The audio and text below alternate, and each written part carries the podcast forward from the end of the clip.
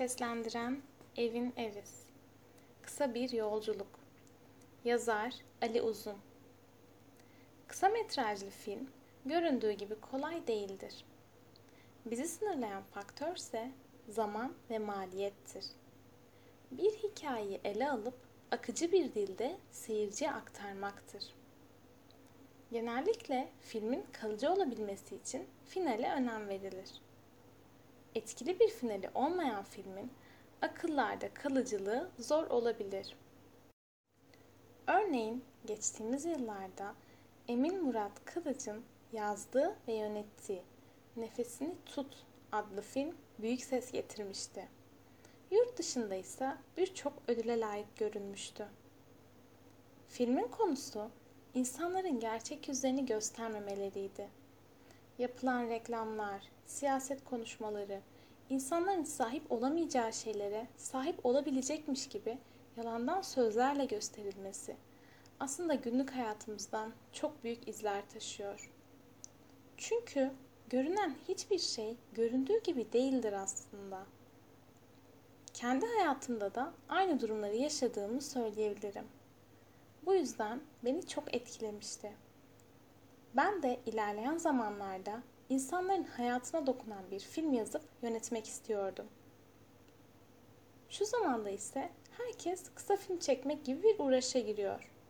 Ama bazılarının sonu pek mutlu bitmiyor. Ekip çalışması olmadan ortaya asla başarılı bir iş çıkmaz. Tabii ki de hatalarınız olacaktır. Bu hatalarsa gelişiminiz için en önemli faktördür. Çünkü insan hata yaptıkça olgunlaşır. Güzel bir iş çıkartmak istiyorsanız sağlam bir ekibiniz olmalıdır. Ekibin ana kadrosu ise kameraman, ışıkçı, sesçi, oyuncu, yönetmen. En önemlisi de hikayeyi yaratan senaristtir.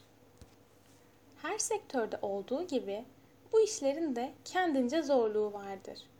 Unutmayın, başarı kolay ulaşılabilir değildir. Sabır, azim ve istikrar gerektirir. Sizlere başımdan geçen bir durumu anlatayım. O zamanlar bu işe çok hevesliydim ve hala hevesliyim.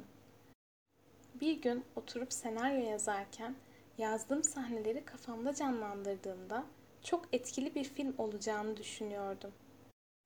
Ekibimiz ve ekipmanlarımız yeterli sayıda olmamasına rağmen elimdeki bütün imkanları değerlendirmeye çalıştım. Ve o gün gelmişti. Çekim günüydü. Hala o gece heyecandan uyuyamadığımı unutamıyorum. Çekime başladığımda ise içime bir huzursuzluk çöktü. Evet, bu iş için yeterli bilgiye sahip değildim. Bu yüzden istediğim gibi bir iş ortaya çıkmamıştı. Yine de bu benim için büyük bir tecrübeydi. O yüzden hangi konuda olursa olsun bilginiz olmadan hiçbir işe başlamamanızı tavsiye ederim.